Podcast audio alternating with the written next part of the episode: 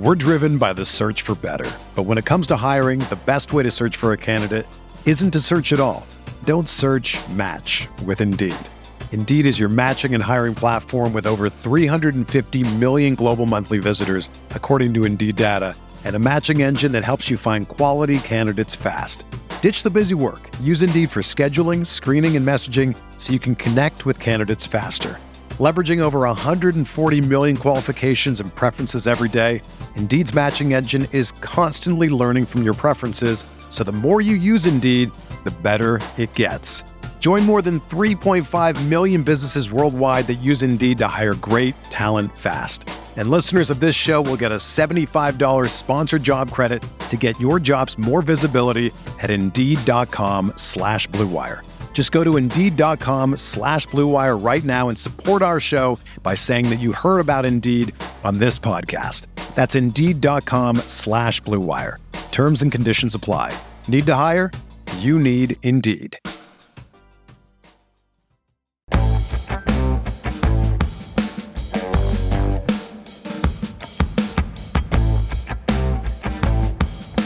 Back for another FFPC main event, drafting out of the 10 spot. That's what we're talking about today on Stealing Bananas. I'm Ben Gretchen. You can find my Stealing Signal newsletter at bengretch.substack.com. With me, as always, is Shawn Siegele. You can find all of his great work over at RotoViz. And if this is your first time listening to one of these, always like to mention you can check in over at YouTube on the RotoViz YouTube channel. Watch our beautiful faces, but more importantly, the draft board. We are underway already as we start this recording. We are back in the final third of the first round, Sean. And the draft here starts very interestingly this morning. Christian McCaffrey, Jonathan Taylor, Justin Jefferson, no real surprises there. But then Austin Ekeler, Dalvin Cook, Najee Harris. So running back room here.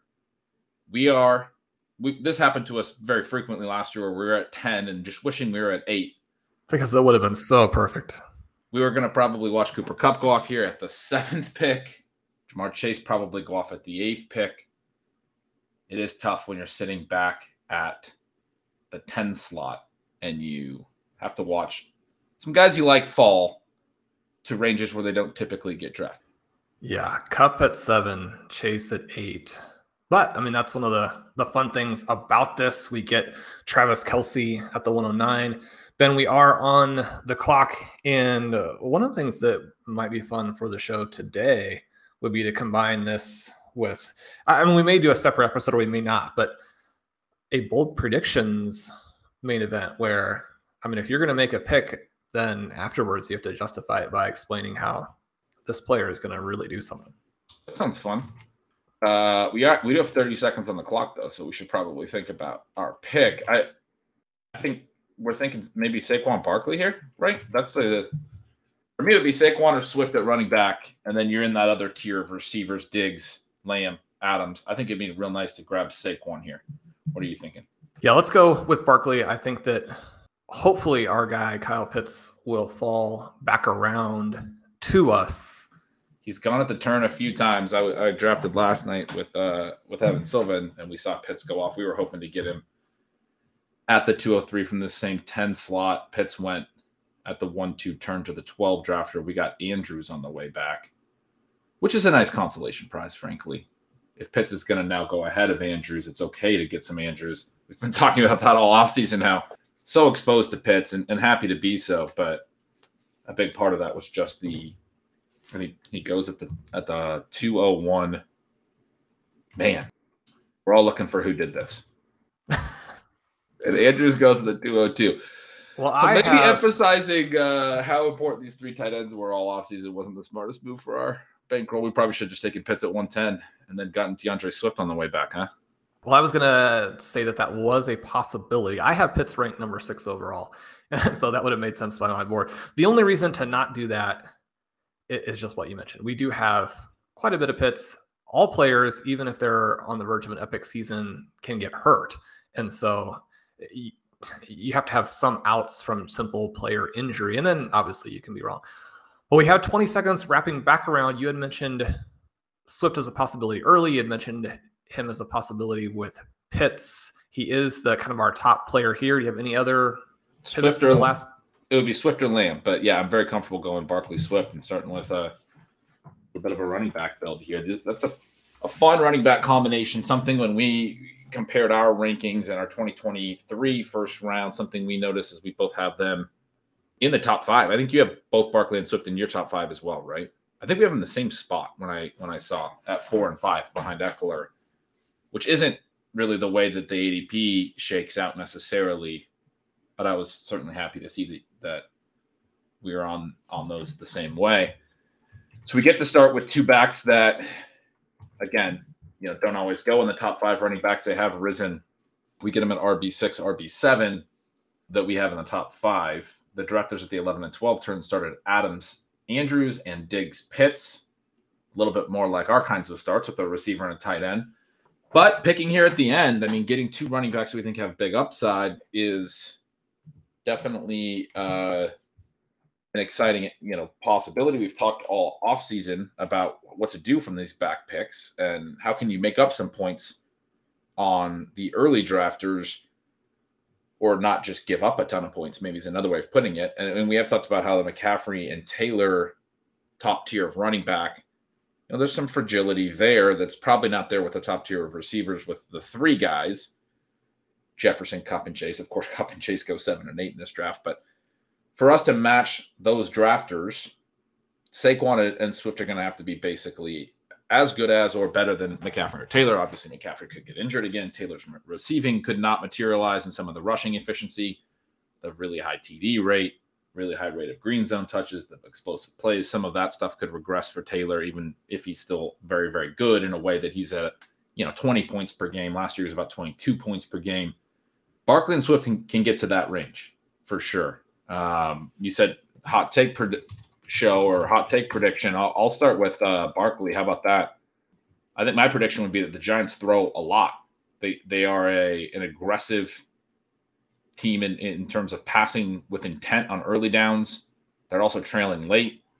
Their high pass rate helps them run more plays. Saquon Barkley's really strong target market share in any healthy games he's had basically in his whole career really manifests. He catches a lot of balls. He also has more explosiveness in the running game as the team is throwing to set up the run more to help with their deficiency on the offensive line forcing teams to put more DBs on the field and then letting Barkley run against lighter boxes. And Barkley has like 1,500 rushing yards, another 800 receiving. 2,300 yards from scrimmage. I love yeah. it. Yeah. 75 catches, 15 touchdowns. We got 17 games, Sean. 2,300 yards isn't that hard with the I know, 17th I know. game. I mean, now that you've got the 17th game, it's not even that bold of a prediction, is it? not even that bold. We look at what he did as a rookie in 2018 it was just absolutely absurd, right? He has 22, 21.6, sorry, expected points per game, outperforms that by 2.5. I think that he can get up to that 23 expected point per game range that you're talking about there, outperform by four. 27 points per game for Saquon Barkley this season. Are, are you, in terms of your bold prediction, not in terms of your actual projections, are you are you over or under 27 points per game?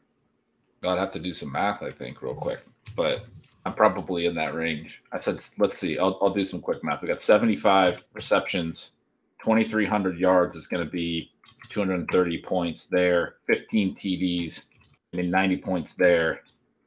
Uh, we're gonna just add all this up. This is great radio. 395 points in terms just off this. Oh, you need to bump it. We got to get to 400. If it's not yeah. a 400 point season, it's not. Oh, I mean, he's gonna have a few two point conversions that I didn't mention. Okay, right? good. Yeah, so good. The three two point conversions will push him there, obviously.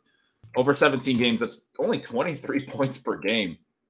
Man, so it is hard to have 25, 26, 27 points per game. I only had 15 touchdowns, 75 catches. I think he could catch even more than 75. I think he could certainly get more than 15 TDs. I was doing more yardage because obviously the Giants' uh, offense maybe not going to be the super, the highest scoring offense in the world. Where are you at uh, on the Swift Bowl prediction with a, a, couple picks till we get back on the clock? Do you want to run? Do you want to do that, or do you want to wait till uh, after we pick again here? let's wait because it's to be it's going to be pretty bold. I want to start by saying that Swift before he got hurt last season was averaging 18.4 EP per game. So that's a lot more than drafters were expecting. Obviously, last year, it is a level that easily justifies him where he is going, but it also doesn't necessarily represent his complete and total upside. Then we're, we're oh, DJ Moore goes one Ugh. pick ahead of us. We do have some more exposure. The names who have fallen through Mike Williams, Jalen Waddle, Breece Hall, Gabriel Davis, Diontae Johnson. I'm very comfortable anywhere here. I have Williams ranked the highest. Uh, Waddle tends to slide, so I think I'd like to play him at 403 if we could try to get him there, and, and especially because Tyreek was getting a little buzz after the, the preseason games. Gabriel Davis, I've seen go at the 3 4 turn in each of my last couple. Might not make it back to 403. If he's a guy you want, we might want to grab him there. I have Diontae Johnson in this tier as well. Don't think I want to take another running back. I think two of those four receivers is a really nice combination here at this turn. Darren Waller, another option as well.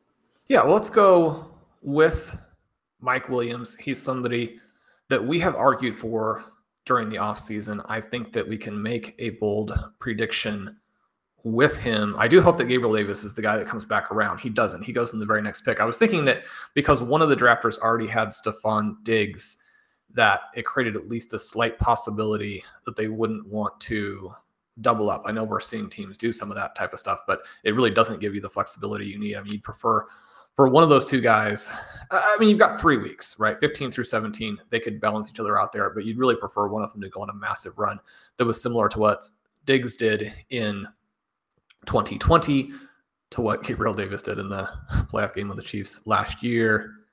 But Davis goes to the Davante Adams, Mark Andrews drafter. That's an interesting start.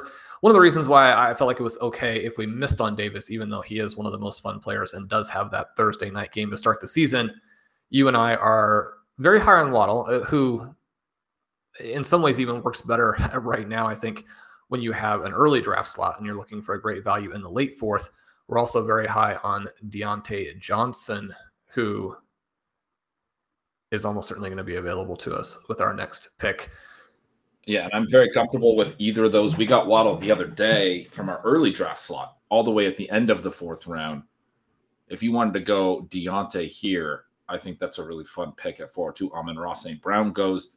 He, like Gabe Davis, has risen a lot in these over the last couple of days, week, you know, maybe maybe just week. I don't even know if it's a couple of weeks. It's more just the last week. But Davis and Amon Ra now kind of becoming fixtures at this 3 4 turn. It feels like Amon Ra sometimes falls later into the fourth, but you're not getting him in the fifth anymore. That's for sure. Waddle, Diontae, I'm very comfortable going either way. I don't really love the idea of taking Darren Waller here with some of his injury stuff, but he's still another option.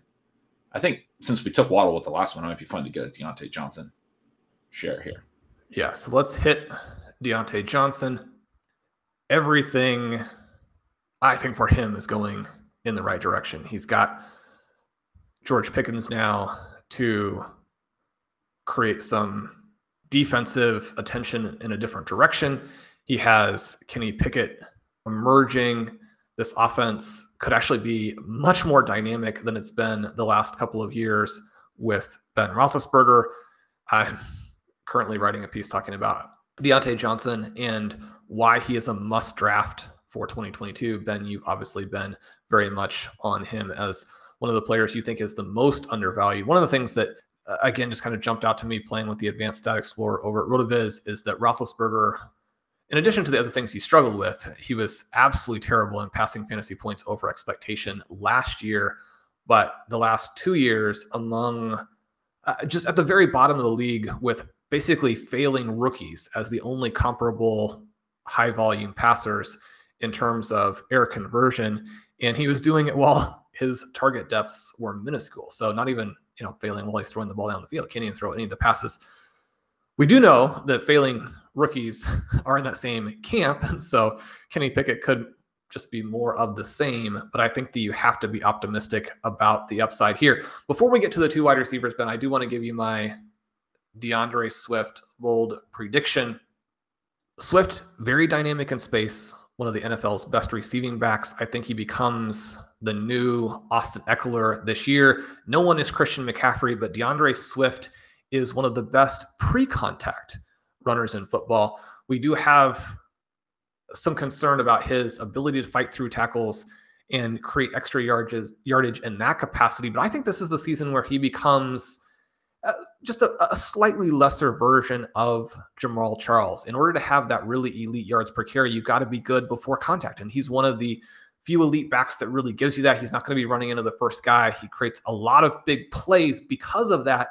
And then, you know, if you're trying to create some post contact yardage, it's easier where if you beat a guy, you break a tackle, you then have room to run, as opposed to some of these players who don't have the elite athletic ability to break a lot of tackles around the line of scrimmage. There are more defenders there, right? So you get these gaudy broken tackle numbers.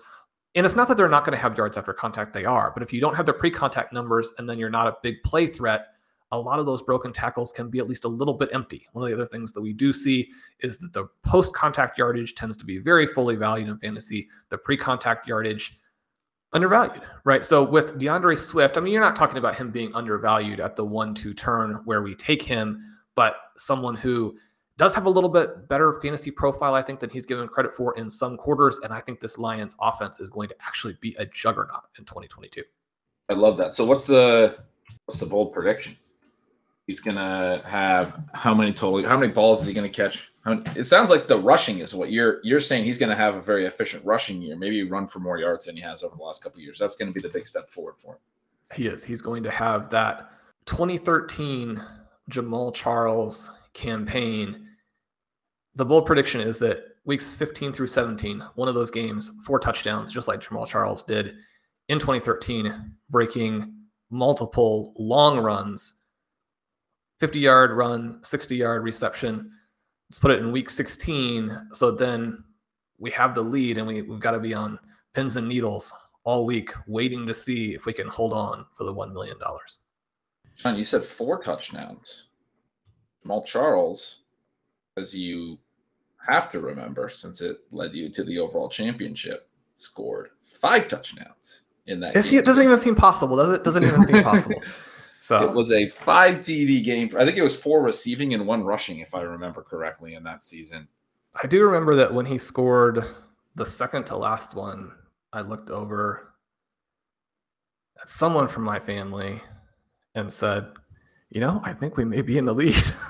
so, it wasn't. Yeah, uh, I, I did just pull it up. He had an eight reception on eight target, perfect catch rate, 195 yard, four touchdown receiving game, and then rushed for 20 yards and one touchdown on the ground. crazy, crazy. You don't even need to run the ball when you can do what Jamaal Charles can do in space. Almost 200 receiving yards and four TDs. Added uh, uh, eight carries for 20 yards and one TD on the ground. I mean, it sounds almost... like you're making a case for Jared Goff as our Swift Goff stack that just wins the whole tournament. I, I mean, based on your bold prediction, Jared Goff's going to be a star in Week 16. A couple updates on the draft before we start talking about some of our other picks. I mentioned the Ekeler, Cook, Harris drafters in the four, five, six. I was curious to see how running back heavy they might go. They all went running back again in the second round. Aaron Jones, Joe Mixon, Alvin Kamara. Two of them switched back to receivers in the third. So the same thing we did running back, running back, receiver. That was part of the reason we didn't quite get DJ Moore to fall to us at 310. The third round, after the first two rounds were pretty running back heavy, the third round wound up being very receiver heavy before we were able to pick again at 310. Again, a draft you would have loved to be at the 108, for example. We could have got Chase. We could have got uh, DJ Moore, you know, later in the third. You know, the, these things happen. Obviously, you got to take the the draft spot you're given. But one of those drafters in the in the sixth spot has started with four straight running backs: Najee Harris, Aaron Jones, Nick Chubb, David Montgomery. For the way that we like to draft, we like to see those types of drafters, frankly, early. It, it and they'd probably like to see, you know, what we're going to do over the next several rounds with with receivers. It uh, certainly makes things a little more convenient, but we talked about in the previous draft that some of the most fun running backs were taken off the board there. I don't know that this one necessarily even helps us that much when you consider that none of those four backs, I mean, those are probably four of the backs that we would consider to be the worst values at their ADP. Now, again, Nick Chubb in the third round, that's probably okay. He went in the middle of the fourth in our previous main event, but it's it's definitely a robust running back start with some broken tackles in there. David Montgomery, an interesting choice. It'll be interesting to see Ben uh, how the Bears go off in this draft after they finally had a preseason game where they looked okay on offense. I had not I have not caught that one yet. So now that you say that, I'm excited to watch that one. I've only watched about half of preseason week three as we record this Sunday morning. Sean, we're a few picks away. I'll, I'm, want to take Diontae Johnson on the bold predictions. I mean, just because he's the easiest one. When you look at the targets last year, he was tied for second in the NFL with 169 with Davante Adams. He only played 16 games. Justin Jefferson played 17, was just behind him with 167. Several other huge high name receivers that played 17 games did not have as many targets as Diontae, who averaged more than 10 targets per game. I think it's pretty simple for the bold prediction for Diontae. He averages more than 10 targets a game again, which he can do, and he has shown he can do. The concerns about, you know, him just being Big Ben's favorite target are not valid. He catches 110, maybe even 120 balls. And the efficiency, the yardage efficiency finally pops off a little bit. He was catching some more balls in preseason week two. I haven't seen the the week three game for the Steelers either. I'm not sure if he even played, but he was catching some more balls in that 11 to 15 yard range. I felt like than he was last year from Big Ben. That was one of the reasons I was really encouraged by his preseason week two. Had two balls called back by penalty, two receptions. Uh, finished that game with four targets and two catches, but actually it was more like six targets and four catches. And all of the four catches were at least 11 yards. Uh, so a little more yardage efficiency gets him to 1,300, 1,400 yards last year. He was at 1161. And he also gets a, a nice tight, uh, a nice touchdown boost to 12 from eight last year. It's not even that big of a bump from what he did last year. It's just a little bit better. The QBs elevate the offense enough, as you already talked about, and and suddenly Diontae looks like a top five receiver. Yeah, I mean his range of outcomes, projection over in the road of his tools puts him just below that elite tier and so you're getting him at a multiple round discount. Now we're we're back up in round five.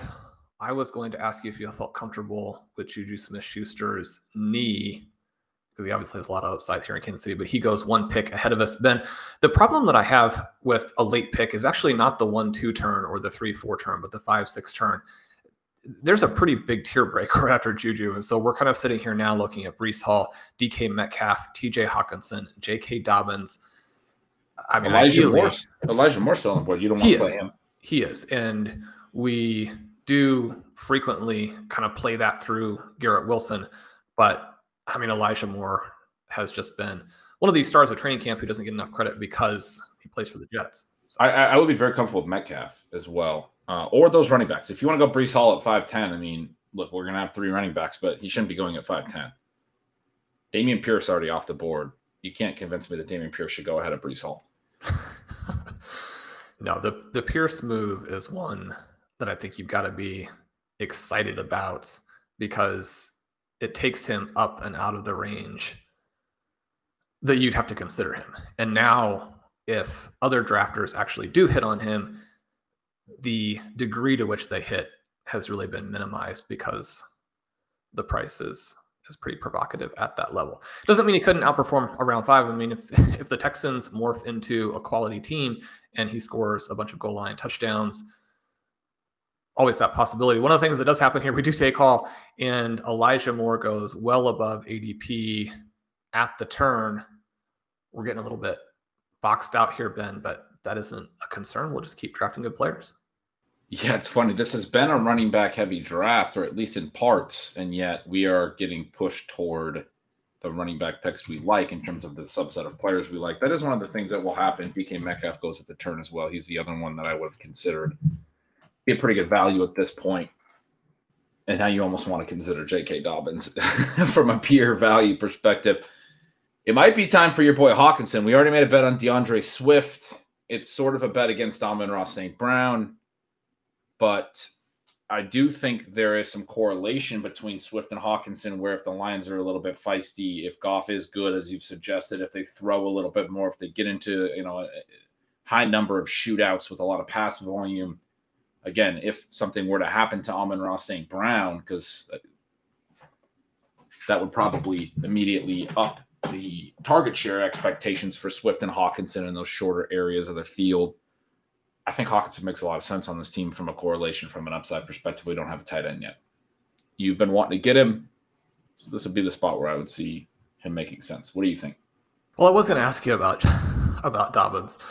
Uh, it would it would be an odd way for us to go, and I would definitely have preferred that we taken some different players early. But I just think he's such a a massive value right here. I, I was kind of thinking that with Swift, it's a little bit of a bet against Hockenson, Hockenson having okay. the massive season. Um, well, Drake London is like a receiver. I mean, we can we can go Dobbins. You want to go four receivers, running backs in the first six rounds? We always have one team like this. We're picking out of the ten hole. Who cares? We're running back drafters now. Saquon Barkley, DeAndre Swift, Mike Williams, Diontae Johnson, Breece Hall, J.K. Dobbins. Again, in the FFPC format, it is two running backs, two receivers, two flexes. We're typically trying to win the flex at the receiver position. This is a roster where we're thinking in the shootout, these guys are all healthy. They're all putting up big numbers. We're probably flexing some running backs. We might not even be playing all four of these because when you do this, well, they're going to get hurt, Ben. So yeah, when you do a robust running back build like this, you're probably going to run into some problems. But say we have three really good players from these four and we're able to build out some other key spots. We have two good receivers. It does make me want to get an elite quarterback if we can in the in the late seventh. If we get a Kyler slide or something. Um, because you know, late round quarterback and late round tight end on this roster is gonna it's gonna start to look real gross.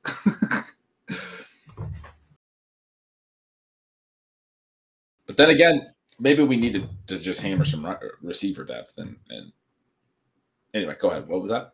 Well, one of the reasons that we don't need more wide receivers is that we have, as you mentioned, Diontae Johnson, who's going to finish at wide receiver five, and Mike Williams, who's going to finish at wide receiver six, averaging 23.2 points per game through five weeks last season, then gets hurt and is never quite the same. Also has to play injured as a decoy for a decent chunk of the season. That obviously knocks his numbers down. When you think about a player who's ready to really put it all together. Now, Mike Williams is much, much older than you're thinking in terms of a true breakout player. But I'm looking at guys who are going to take the next step in 2022. We take Mike Williams three picks after Michael Pittman. You can understand it, the Pittman thesis. You have to pay a lot for it.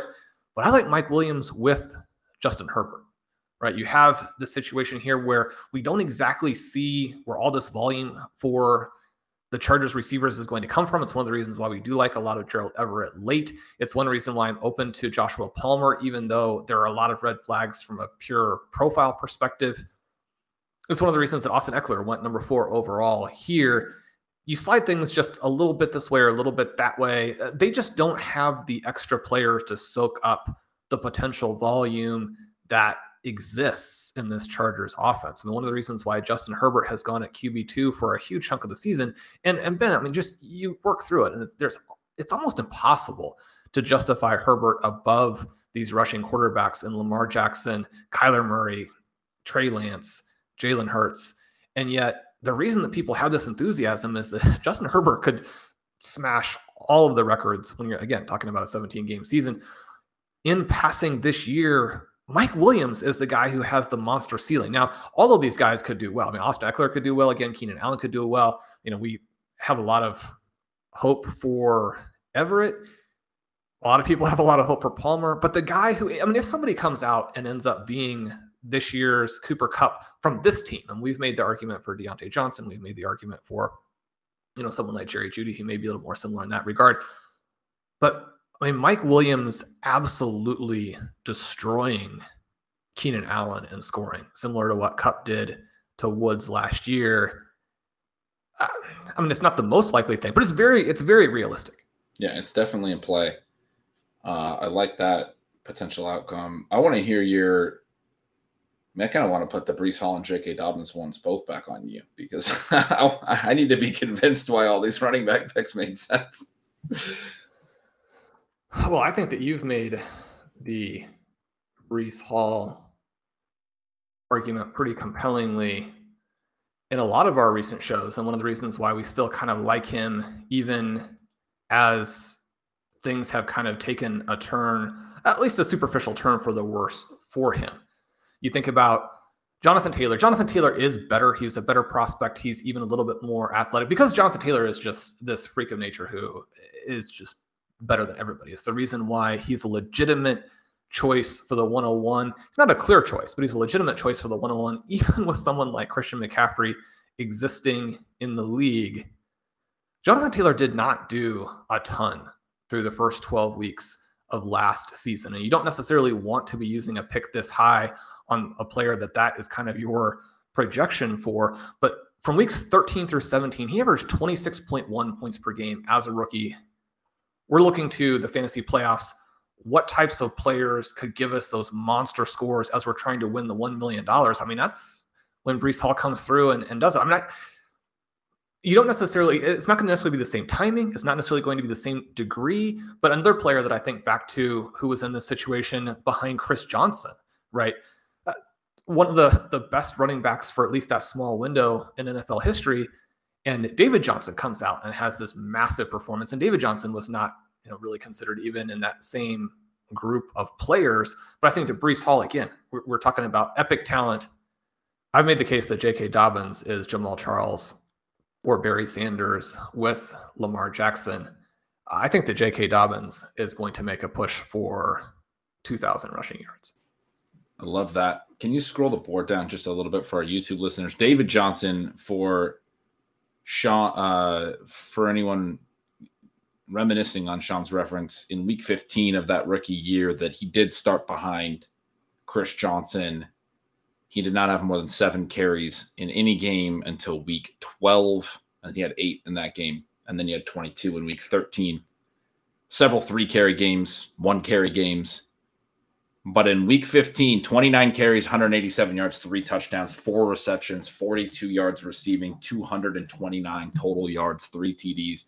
He also scored in week 16 and had 88 receiving yards that week, had 92 rushing yards in week 14 so you got the 14, 15, 16 playoff stretch where he put up monster numbers, as you referenced. That's sort of what we're looking for. Even if he if Breece Hall has a really tough, you know, first eight weeks, and I think he'll play more than that. But even if he has a tough first eight weeks, 10 weeks, like you said, Jonathan Taylor had, now I actually like this roster quite a bit more, actually. I mean, Dobbins, we need to get healthy early on, but these are guys I see what you're saying here with Hall, where we don't actually necessarily need to play him early. If we play this right, we're playing Barkley Swift, and we have Hall in our back pocket essentially for later. We're making a bet that he's going to do that in the playoffs. We got to get there. And so to get there, we have Barkley and Swift and, and hopefully Dobbins pretty quickly. You know, maybe not in week one for Dobbins. So that's exciting. We are almost back up on the clock. Jalen Hurts, Lamar Jackson, Kyler Murray all do go. Herbert, Mahomes, and Allen had gone in the last round. We also see several more running backs in these rounds. DeAndre Hopkins here finally goes at the 708 as the first receiver of the seventh round. There were only four receivers in the whole sixth round. Pretty uncommon, I would say, from what I've been seeing to, to see this sixth and seventh round be so receiver light. It's created some real opportunity mm-hmm. for us in a, in a build where we went four running backs early. We have Drake London on the board. We don't have Pitts on this roster. I love taking him here. Devonta Smith, Brandon Aiyuk as other options. London goes one pick before us. Speak of the devil. I should have kept my mouth shut there. The team, the team in nine now has taken DJ Moore, Juju Smith Schuster, Drake London in the pick ahead of us in those three rounds. Yeah. They are vacuuming up the value. I was looking at London. Brandon Aiyuk, pretty interesting here. We love DeVonta Smith. Do you do you have a QB that you think we need to? I like Aiyuk. Push? I mean, so Herbert's already gone behind us. I like Aiyuk, and then the hope that Lance swings back to 803, or at least that's an option that we could stack Aiyuk with Lance if we want to go that route. If Smith makes it back, we might decide we want a fourth receiver too, and not to take Lance in this draft. But Aiyuk gives us that way of playing it, or we could potentially get a little stack here if we do decide to go Lance with one of the drafters behind us having already taken Herbert. I think Devonta Smith tends to go later than Aiyuk too, right? So even if we wanted to take both, Aiyuk would make more sense from an ADP perspective. I think I have I, I do have Devonta Smith ranked one spot ahead of Aiyuk, but that, that those would be like, you know, for the listeners, my thoughts on why I would take Aiyuk over Devonta Smith here at the 10 spot with two drafters behind us. And again, one already has a quarterback. There's this potential for a stack. and and you're looking at ADP, I think we have two ways to play this 803 now. Lancer, uh, Devonta Smith. Is that how you're seeing it? It is, and just to emphasize kind of the contrast in the drafts, Aiyuk went at the 512 in our first main event. It was Aiyuk London at the 512 601. We took DeVonta Smith at the 610. We're in position to possibly get him at a much better value here. I mean, I would have loved to have had AJ Brown in our previous draft if we end up being able to get DeVonta Smith here because I do like playing both of those guys and having a little bit of that flexibility to play both of them. But the great thing about Smith is just that you know he comes in in this range where every once in a while you do need wide receivers, and our particular team definitely needs them. It's it's tough because I do think there's so much upside with Lance, so much upside with Joe Burrow. I mean, yeah, I like what you're saying though. We're you're thinking this is a roster with how much running back we've done. We have work to do at receiver. If they both make it back to us, that we should be taking Devonta Smith and making this a team that we're going to push Lance a little bit. Again, part of that for both of us is probably that element that we already talked about, where we just have a lot of exposure already. And we talked about with Kyle Pitts, we already have a lot of exposure to Trey Lance, so we don't have to have him as our quarterback on every team. This is a roster that needs another receiver. We are back up; they both make it. Sounds like you're leaning Devonta. I would be right there with you if that is the case. Yeah, I think so. I mean, it, it's so hard to pass on him because he's the last of a tier for me, and you're and then you're into the rookies. You're into you know Chris Olave mm-hmm. already went, but you're into Sky, Garrett Wilson, Treylon Burks. So we might all you know be looking at in the 9-10 range, but but Devonta is the best receiver here from a profile perspective. Yeah, so let's let's grab him. There, you know, especially in a managed format like this, there are some things we can do to maximize our QB scoring. And so if we're going to pass, I like to have it, you know, be in this format with this team. We're now up to Mike Williams, Diontae Johnson, Brandon Aiyuk, DeVonta Smith. And suddenly that group actually is is pretty fun. Still plenty of work to do, but we wind up with, I mean, we certainly wind up with more depth than that. But when we start with an early tight end, when we hit a, a quarterback, it you know, before Lance goes, we often haven't taken two running backs, but a lot of times we wind up with four receivers that look like this. Maybe there's a fifth in there. It's not far off from a receiver perspective. We have had obviously four running back picks already, and, and we kind of think of those as detours. Four detours already through eight. Typically, probably want at least five receivers through eight, maybe even six, if we can really get the receivers we want. Prop. I mean, that's probably my preference. I don't want to say ours, but I, I think probably ours also but this is you know a way to get back into position at receiver where we're still going to be looking at at the 9-10 turn particularly if we can get a shot at a Treylon Burks or Garrett Wilson. And, and Burks did catch a TD in the preseason game. I saw him go higher as a result last night than I anticipated. And if correct me if I'm wrong but he did score some some touchdowns at Arkansas. Yeah I mean he's act despite all the bad news and press all, all offseason, it is possible for him to score NFL touchdowns. So apparently people needed to see that and they're buying back in. Yeah, hope you liked the Treylon Burks discount while it lasted. But if he goes, it still opens up. You know, George Pickens has been going higher than him. Pickens is a fun pick too that we've talked about. We've already taken Diontae on this team, so maybe that's a tough one. Dubs has gotten up there. Dobbs. I still call him Dubs. Not sure if he's the guy that we would love. Joe Burrow goes, no Lance yet. There are only three teams on this side of the board, all the way back around to us at 9 10, that have yet to take a, a QB.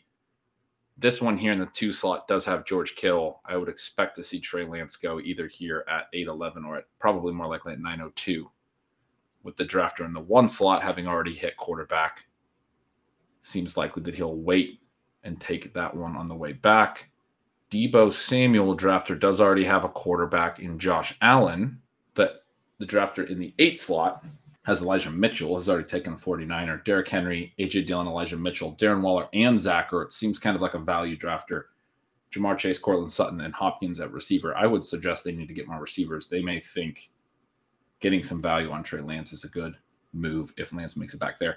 Not likely that Lance makes it back, but I'm trying to talk myself into to us potentially having him there for us at the 910, which would be pretty fantastic after Burrow went there. Where would you be at on Russell Wilson, who offers some interesting ways to play later? Oh, you're wanting to get some uh, Albert O and some KJ yeah. Hamler onto this team. Right. I, yeah, I'm feeling like we add those two guys late and we have Wilson in this range. Now we got a stew going. Well, I was going to propose a little uh, Cole Kmet with some Justin Fields. I the other quarterback that I do have too much exposure to is Justin Fields, and every time that he plays decently, I think that combination of rushing and garbage time becomes pretty tantalizing. But I got to make the quick bold prediction for Brandon Aiyuk, and in some ways, I mean, obviously, we're trying to give good information here. It's a reminder that Brandon Aiyuk averaged 15.4 fantasy points per game as a rookie from week 11 on last year when he really had sort of solidified himself again. They kind of changed the role for Deebo Samuel. You can go into the Stealing Signals tool, which pulls from Sports Info Solutions. It's modeled after the fantastic work that Ben does on the newsletter. Make sure you get signed up for that. If you've been missing Ben's newsletter over the last couple weeks, you are going to be losing in your drafts this next week. Brandon Aiyuk, week 11 on 90% route percentage, 21% targets per route above Deebo, 2.48 yards per route run. Again, just ahead of Deebo. I mean, Brandon Aiyuk is a star. He's been, I mean, really generating more excitement in training camp, even than guys like Allen Robinson and Michael Pittman. The only reason reason we get him is because obviously drafters understand that that trio of star receivers there in a run based offense could be tricky I still like having the talent. I think one of the other two guys misses some key time in Brandon Aiyuk for a key stretch, not the whole season, but averages 19 fantasy points per game.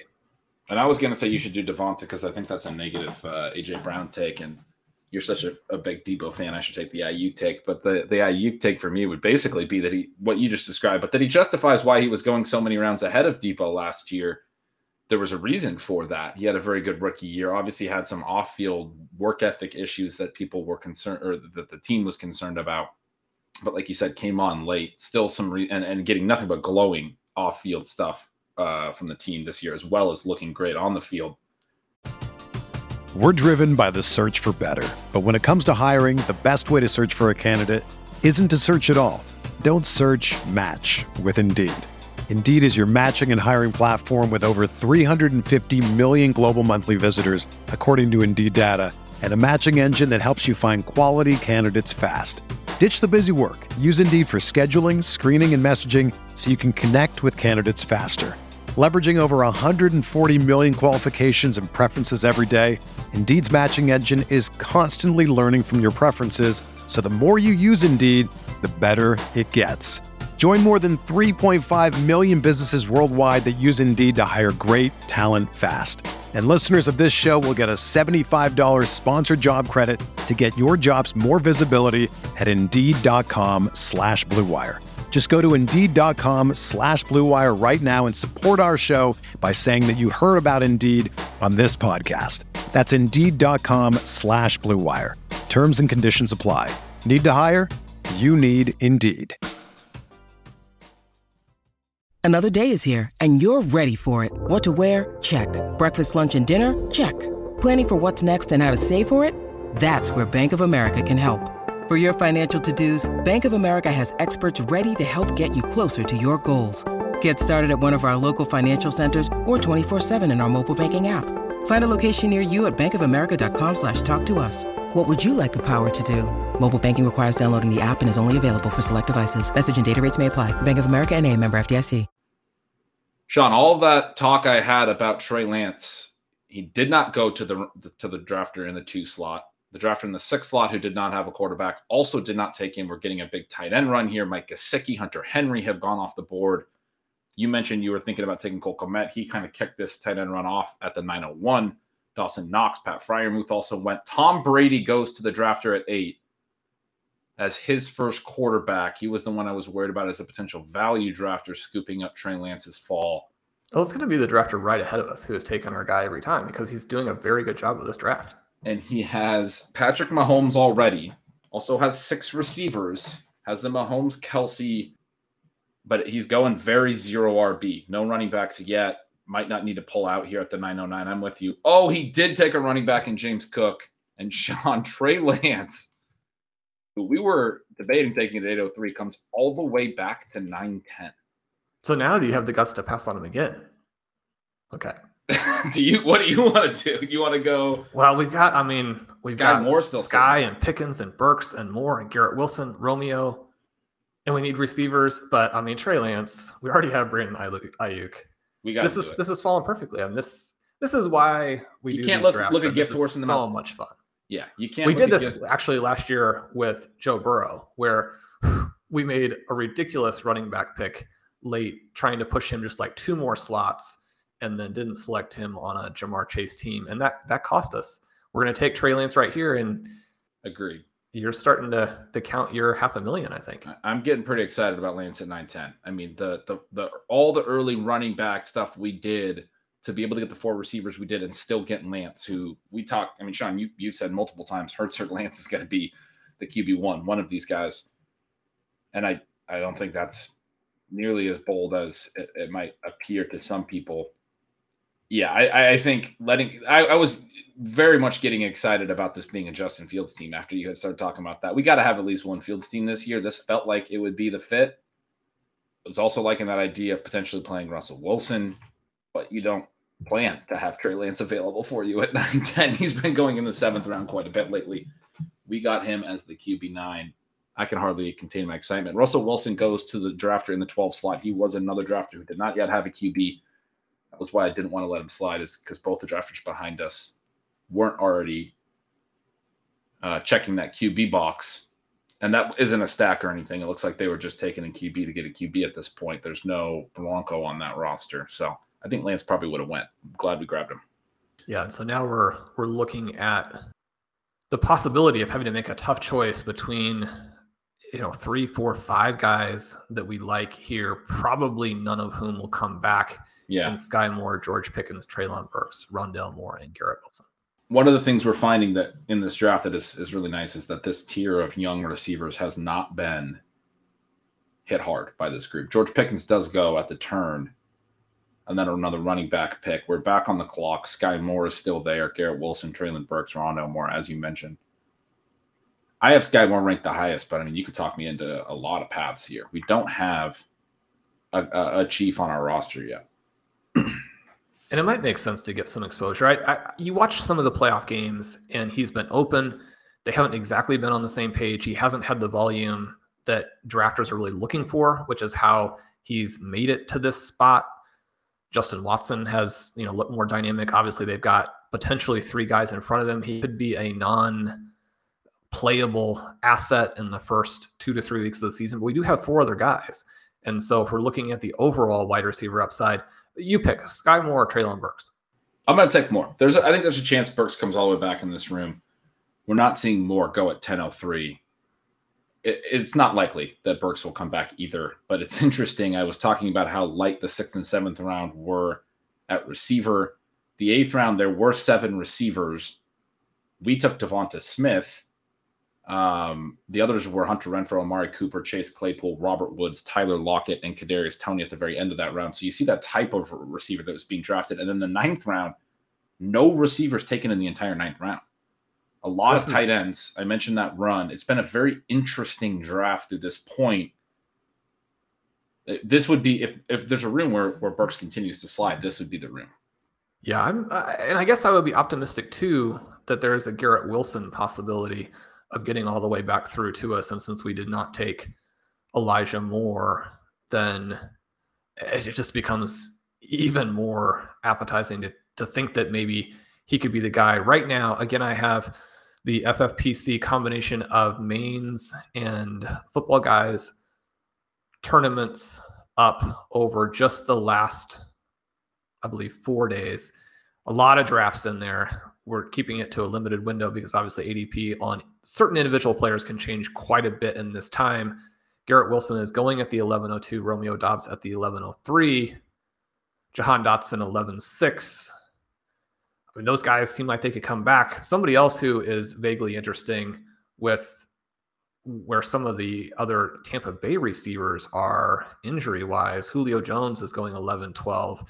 I mean, I, I don't know that there should be as big a gap between Antonio Brown's late late like draft season ADP in 2021, even though before he got hurt and then had the other issues late, he was definitely justifying that ADP.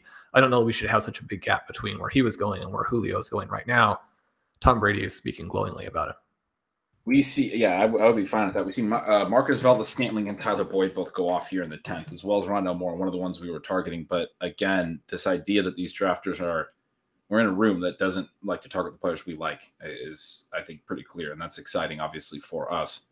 Those are guys that are going off before Garrett Wilson and, and Treylon Burks. You don't typically see that, even though we do like Tyler Boyd, obviously. He's not a guy that we would take before Garrett Wilson and Treylon Burks.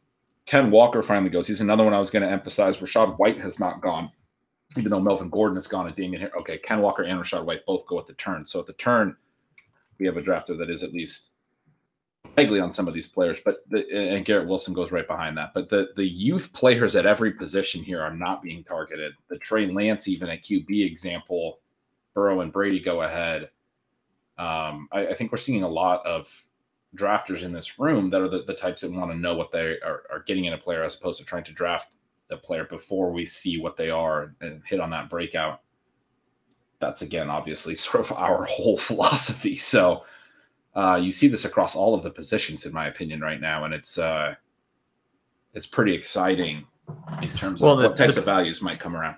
Definitely, definitely, and the drafter out of out of one is actually somebody who's in a lot of the uh, RV Triflex dynasty leagues with me and have pretty good rapport there. Send some trade offers back and forth. I think that uh, he and and Pat Kerrane and I uh, exchanged quite a few trade offers in a startup recently. He's got at least a somewhat similar mindset. Is you know not necessarily following our drafts, but is listening to some of the content. He's very good at fantasy. You always like it when that type of player is as far away from you in the draft as possible not as much of an impact when he's at one and we're at 10. Ben, you did you finish your your uh, DeVonta Smith bold prediction? Where I don't even know if I started it. You, I mean, your bold prediction has been that he's their number one. That he has such a breakout that he's the better producer than AJ Brown this year. I, I mean, I, I can't even say it. I feel. Well, like let me run this by you. It seems like in 2019, DeVonta Smith was better than Jerry Jeudy and Jaylen Waddle at Alabama. 2020, he becomes the first wide receiver in forever to win the Heisman Trophy. 2021, he's drafted in the top 10 picks and then goes out and gains 900 plus receiving yards for one of the most run heavy teams in football. And now he's going in the seventh round. So that's kind of the trajectory. Seventh round seems, again, it, Treylon Burks did go, but yeah, continue. So we lose Burks. Romeo is still here. The the player, I don't even want to say it, Ben. The player I'm kind of looking at, uh, it, it was amusing in some ways that Albert O plays a lot of the second preseason game and then sits in the third preseason game. And Dubs went as well. So yeah, I mean, the other guy in, in the tier for me at tight end is Gerald Everett, who you really like. You're thinking I, I am very in on Albert O at this point. I, I had had there's a lot of concern about him playing in the fourth quarter. There's been a lot of people talking about how that's a bad sign. He played in every quarter. He got a target in all four quarters. The one catch he had and one target he had in the fourth quarter was literally the first play of the fourth quarter. I didn't watch every snap, but I don't think he was playing deep into the fourth quarter or anything. He was in on a drive that, you know, end of the third quarter. He caught a pass in the first play of the fourth. It was a great play. People are taking that as a negative. I'm very in on on getting our first tight end here with an athlete like him, with Tim Patrick out and what he could then fill in this offense. They were throwing to him on the edge. The play I'm saying was a great play, was a one-on-one jump ball. He kind of got up over a DB. He had another play where the, the pass sort of led him out of bounds out of the side of the end zone, but it was an over-the-shoulder catch he brought in in the end zone, 25 yards downfield. I like Albert O a lot at this point, especially as drafters have, have soured. It, it, it's a fun one. Well, and you talk about Albert O and, and all that athleticism, and you know you can go to the RotoViz Combine Explorer and see it. You can watch them play. Noah Fant is one of the best tight ends in all of football. He's somebody I hope we get later. And yet, when Albert O would go in last year, there was a discernible difference in the level of we got to throw the hip fluidity, you know, phrase in there, in the level of athleticism from going from Noah Fant, one of the best and most athletic tight ends in the NFL, to Albert O. He's just someone who hasn't played that much, right? And so a team is trying to get him in there and comfortable with, with what they want to do. The other big part of the thesis here is that Greg Dulcich, who the team and a lot of super smart people like our buddy Pat are just, you know, over the moon for, he's just missed the entire offseason. And so it's hard enough for rookie tight ends to make that impact even when they haven't done that. I mean, that really clears the runway for Albert O. Okay, so up. yeah, we are back up. We can add we can add Gerald Everett to this build. We can also get Jahan Dotson, who is the last kind of rookie that I see before this. Well, you know, you have Wan'Dale Robinson, obviously, a little bit later that we really like, but Robinson might get back to us in the 13th. I, I don't know if Dotson will. What are you thinking?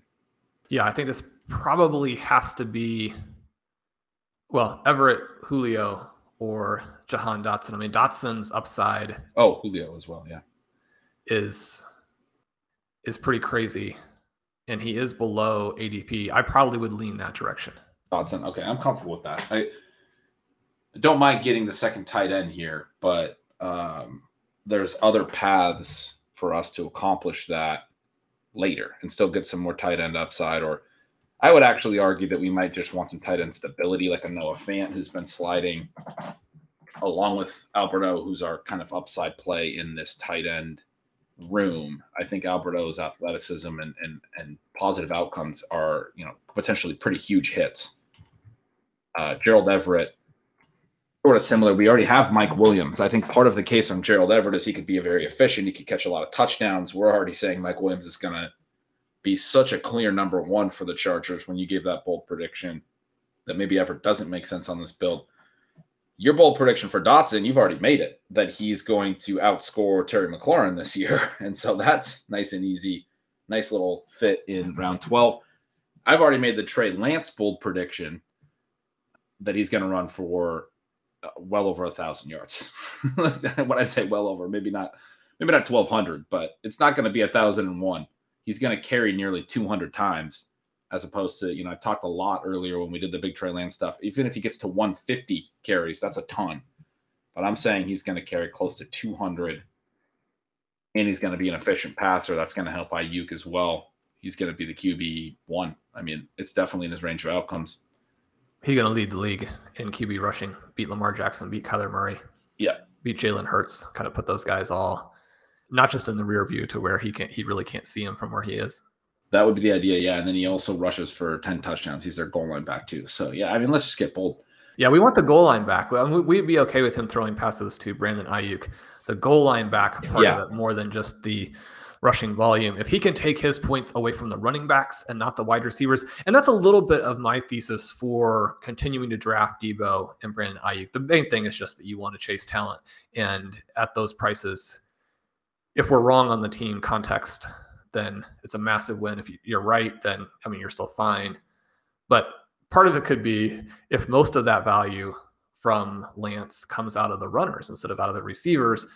Number one, I think that makes the offense much more dynamic, and they have the ability to really put it on a division where I mean their schedules are absolutely brutal. They need to finish ahead of the Rams. They need to finish ahead of the Cardinals, and the Cardinals are going to be much better. They're going to be much more similar to what they were in the first half of last season than the second half of last season. This team needs to be very good to accomplish their objectives. And you're like, I mean, that's always the case, but it's much more the case for teams in the AFC West and the NFC West because the path to getting where they want to go is just so much more difficult than for teams in the other divisions. Yep, that's very well put. Sky Moore, ceiling case, Juju Smith Schuster. Unfortunately, the knee is an issue and is not really great. Moore, who has looked, I think, explosive. He had a really nice kick return in the third preseason game, is an explosive player immediately, immediately becomes Patrick Mahomes' new favorite receiver. When you have the type of production profile he did in college, that's certainly in the range of outcomes, even from day one, that he's just that consistent, that he gains Mahomes' trust quickly. When you look at the rest of the pass catching group, I don't think Marquez Valdes-Scantling is that great of a receiver, than the type that can gain his trust that quick. We know Mecole Hardman has struggled to gain the trust of anyone in Kansas City. if Juju's not really healthy, Sky Moore could be by about week five, Patrick Mahomes' number one receiver. And at that point, you're talking about an 1,100, 1,200 yard season, even if he gets off to a little bit of a slow start and has to earn that over the first month. And in the playoff week, scores four touchdowns in three games. There's this guy Moore upset.